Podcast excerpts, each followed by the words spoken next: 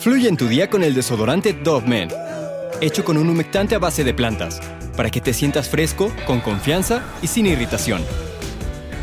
Siente cómo fluye tu día con Dove Men. Todos hemos escuchado alguna vez sobre los exorcismos en las películas o incluso en algunos casos de la vida real. Eh, indudablemente son temas que de solo mencionarlos algunos les ponen la piel de gallina. El tema del que te voy a hablar hoy es uno bastante conocido, pero que de igual manera sigue sorprendiendo a más de 30 años de lo sucedido, principalmente porque inspiró a uno de los largometrajes más populares del género de terror, El exorcismo de Emily Rose. Este es el caso de Annalise Michel.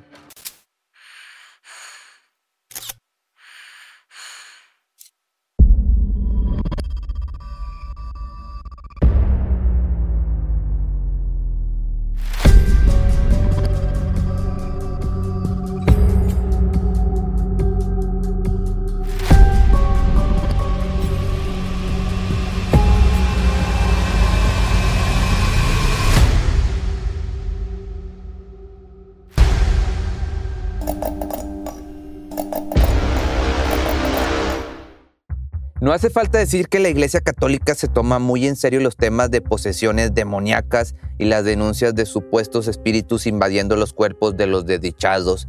Pero dentro de los cientos de casos documentados, muy pocos son los que destacan como lo haría el siguiente. Annalise Michel nació el 21 de septiembre del año del 52 en Baviera, Alemania Occidental, en el seno de una familia católica romana bastante devota y cuya creencia en la redención de los pecados recaía en soportar el dolor y llorar hasta quedarse sin voz. Creció junto con sus tres hermanas y sus padres en una pequeña casa en un vecindario como cualquier otro. Desde niña sus padres le inculcaron la enseñanza de la Biblia y de la iglesia, por lo que todos solían ir al menos dos veces a la semana al templo. Y como podrás imaginártelo, ella estaba bastante sujeta a las poco flexibles y duras reglas de una familia extremadamente religiosa y bastante devota. Y déjame decirte que eran bastante estrictos para que te des una idea. Mira, en una ocasión su madre la mandó a dormir totalmente sin ropa en un piso de piedra solamente para que pudiera sentir el dolor y así rezar y poder expiar los pecados de los intoxicados que dormían en la estación del tren local. Ana por su parte solo buscaba complacer a su madre y ser la hija mejor portada de la familia, por lo que obedecía cualquier orden sin pensarlo dos veces. Asimismo, su padre era igual de creyente y hasta consideró en algún punto convertirse en pastor para llevar su fe hasta las máximas consecuencias pero por razones desconocidas jamás llevó a cabo su plan. Y aunque sus padres cuidaron mucho de Annalise como a sus demás hijas, dentro de lo que cabe, se puede decir dentro de sus exageraciones, cuando Annalise tenía 16 años comenzó su descenso hacia un camino tortuoso y siniestro. Y a esa edad ya estaba experimentando ciertos problemas psicológicos que le hacían ver cosas y sentir presencias malignas. Constantemente solía decir que veía rostros en muchas partes y en distintas horas del día. Y cuando describía los rostros, todos parecían estar de acuerdo en que aquello era un acto del mismo demonio. Annalise contaba que las expresiones de los rostros que percibía eran como si alguien estuviera sufriendo o a veces podía distinguir unos cuernos que sobresalían por la parte delantera de lo que sería la frente. Otro de los síntomas que experimentó de manera frecuente son convulsiones muy violentas y dolores de cabeza que le hacían gritar del dolor que sentía. E incluso se dice que en algunas ocasiones su cuerpo adoptaba posiciones muy como muy extrañas mientras tenía los ataques. Sus padres, bastante preocupados, decidieron buscar ayuda de inmediato y la trasladan a la clínica psiquiátrica de Wurzburg con la intención de que un especialista pueda curar a su hija. Solo unas pocas horas fueron suficientes para que los doctores dieran el veredicto. Annalise padecía de psicosis causada por una epilepsia en el lóbulo temporal. La única opción rápida era internarla y comenzar con una dosis de medicamentos que pudiera controlar los ataques. Entonces fue sometida a un régimen estricto de pastillas, de píldoras y de medicinas durante un largo periodo de tiempo, pero que sinceramente no producieron ninguna mejoría. De hecho, todo lo contrario, parecía como si entre más pasaran los días, peor era la situación. Una mañana en la que Ana, Annalise estaba orando como lo había hecho durante tantos años, comenzó a escuchar voces en su cabeza que le repetían que estaba condenada y que iba a permanecer en el infierno por toda la eternidad y su salud mental se fue pues en declive de aquí en adelante. Comenzó a alucinar y como resultado del cóctel de pastillas y medicamentos que tenía que tomar, se sumergió en una depresión en lugar de salir adelante. El tratamiento a largo plazo tampoco ayudó y ella se sintió cada vez más frustrada con la intervención médica, tomando medicamentos farmacológicos durante cinco años. Ya para 1970 y con una calidad de vida inferior debido a su padecimiento y los efectos secundarios, Annalise comienza a pensar en que todo es obra de Satanás y que es una especie de castigo por parte de Dios por haber desobedecido. Ella cree estar poseída. Las visiones, las voces, los rostros y las convulsiones cada vez se intensifican más y más hasta que los doctores se dan cuenta de esto y comienzan a sugestionarse y a creer que tal vez las cosas están fuera de su alcance y que todo tiene una explicación paranormal. Y lo que te voy a contar tal vez sea parte pues de la misma alusión, pero Annalise se volvió intolerante a los lugares y objetos sagrados cristianos, como por ejemplo el crucifijo e incluso las iglesias. La sola presencia de estar cerca de uno la hacía llorar de dolor y gritar porque decía que le dolía la cabeza. Ya un año después, en el que el tratamiento no dio ningún tipo de ayuda y el equipo médico se encontraba en una situación bastante complicada, tomaron la decisión de suministrarle un anticonvulsionante muy fuerte para ver si así podían controlarla pero lo único que ocasionó fue que perdiera el apetito por la falta de sodio que su cerebro estaba recibiendo naturalmente. En este momento la religión se había convertido en su peor enemiga, pues no soportaba nada que estuviera relacionado con lo sagrado.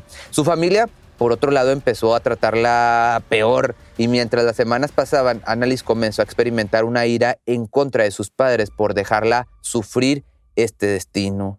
La verdad es que todo parecía que iba, pues como te digo, en picada y que la salud de Annalise simplemente no iba a mejorar, por lo que la chica, ahora totalmente desesperada, le ruega a los doctores por un tratamiento espiritual y dice que Dios le dijo en un sueño que debía someterse a un exorcismo para poder ser liberada de todos los males que habían caído en ella. En este punto no se sabe si fue gracias a los padres o algún médico que creía en lo que decía analizó, pero se buscó unos sacerdotes para que le ayudaran con su posesión demoníaca, aunque todos los clérigos a los que se acercó rechazaron su solicitud, diciendo que debería buscar ayuda médica y que de todos modos necesitaba el permiso de un obispo, hasta que finalmente deciden trasladarla a su casa después de que el staff médico se diera por vencido en su búsqueda de encontrar una cura.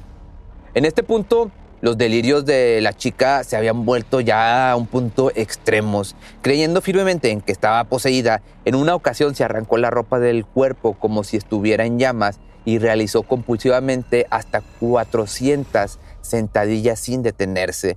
Luego se arrastró debajo de una mesa y ladró como un perro durante dos días. También comió arañas y carbón, mordió la cabeza de un pájaro ya sin y lamió su propia orina del suelo. Finalmente, ella y su madre encontraron a un sacerdote, Ernest Alt, que creía en su posesión e incluso el hombre afirmó que ella no parecía una epiléptica. Eh, esto lo declaró en documentos judiciales posteriores. Fue así como las cosas comenzaron a tomar un giro espeluznante y todo se tornó casi de otro mundo. Se comenzó teniendo dos sesiones semanales de hasta cuatro horas, las cuales se extendieron por más de nueve meses. A lo largo de todo este tiempo se pudo comprobar que al menos habían seis demonios dentro de esta chica, de los cuales ella misma llegó a aceptar, era Lucifer, Judas Iscariote, Nero y Caín, pero no quiso revelar la identidad de los demás porque según ella eran imposibles de pronunciar sin que hubiera consecuencias graves. Para que, nuevamente te digo, para que te des una idea de lo que estoy hablando, te voy a estar dejando fragmentos de audio de algunas sesiones que pudieron ser grabadas, pero Quiero recordarte que todo esto está en alemán, pero que de igual manera lo que se puede escuchar es bastante escalofriante y pues, pues sí, probablemente te va a dar miedo.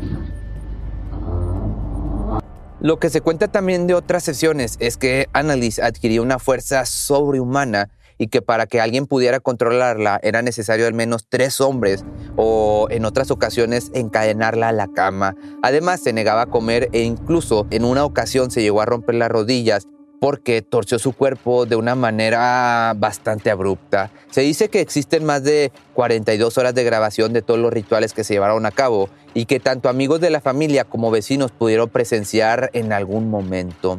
Según uno de los sacerdotes que participó en uno de los ritos, Annalise le dijo a Odd, no soy nada, todo en mi vida es vanidad, ¿qué debo hacer? Tengo que mejorar, tú rezas por mí. Y también una vez le dijo, quiero sufrir por otras personas, pero esto es así, cruel. En total se realizaron al menos 67 sesiones de exorcismos y cada una de ellas presentó un reto tanto físico como emocional para todos y cada uno de los involucrados. Imagina estar más de cuatro horas en un cuarto en presencia de una mujer que no para de gritar y que asegura que está poseída y que no importa lo que digas o reces, parece que simplemente nada funciona. Ya para el final de las sesiones se podía ver la cara de Annalise totalmente irreconocible. Tenía la nariz y los dientes rotos de tanta presión que hacía al cerrar la mandíbula, además de los diferentes moretones y cortadas que ella misma se hacía. Ya en sus últimos días con vida, Annalise confiesa haber sido testigo de varias visiones en las que la Virgen María le da un mensaje. Ella es la prueba de que la existencia de lo malvado existe y tiene que ser fuerte, pues su sacrificio es necesario. Y lo más espeluznante es que ella misma les dice a sus familiares que su fecha de liberación es el primero de julio. Y así, el 30 de junio de 1975, la chica sufre una neumonía que la imposibilita moverse y la deja sin fuerzas. Pide la absolución de los sacerdotes como última medida y mientras su madre graba la despedida, Annalise voltea a ver a su madre y le dice que estaba muy asustada y que no quiere irse, pero finalmente el primero de julio fallece en su cama rodeada de sacerdotes y de su familia. Ya después de enterarse de lo sucedido, comenzó una investigación sobre este caso. Tanto los padres como los sacerdotes involucrados fueron juzgados por la muerte de Annalise y luego fueron condenados a seis meses de prisión pero después de la fianza fueron suspendidos por tres años. Annalise murió pesando solamente 30 kilos y a una edad bastante corta, con 23 años únicamente. Estaba totalmente demacrada, tenía casi toda la piel llena de cicatrices y unos ojos tristes y cansados de haber sufrido por tanto tiempo. Pero si te gustan este tipo de temas, porque ya tenía tiempo que no los hacía, déjame aquí abajo tu comentario y si no, pues también. Y recuerda que me puedes seguir en Facebook, donde también subo eh, los videos si no van a la par de Facebook, también los puedes checar los audios en Spotify sin censura y eh, la merch está en la página oficial que es pepemisterio.com que puedes encontrar sudaderas como estas que en la parte de atrás trae el cuervo en color verde. También está esta playera que es la de la Dalia Negra y puedes encontrar algunas otras. Y nos vemos en el siguiente video.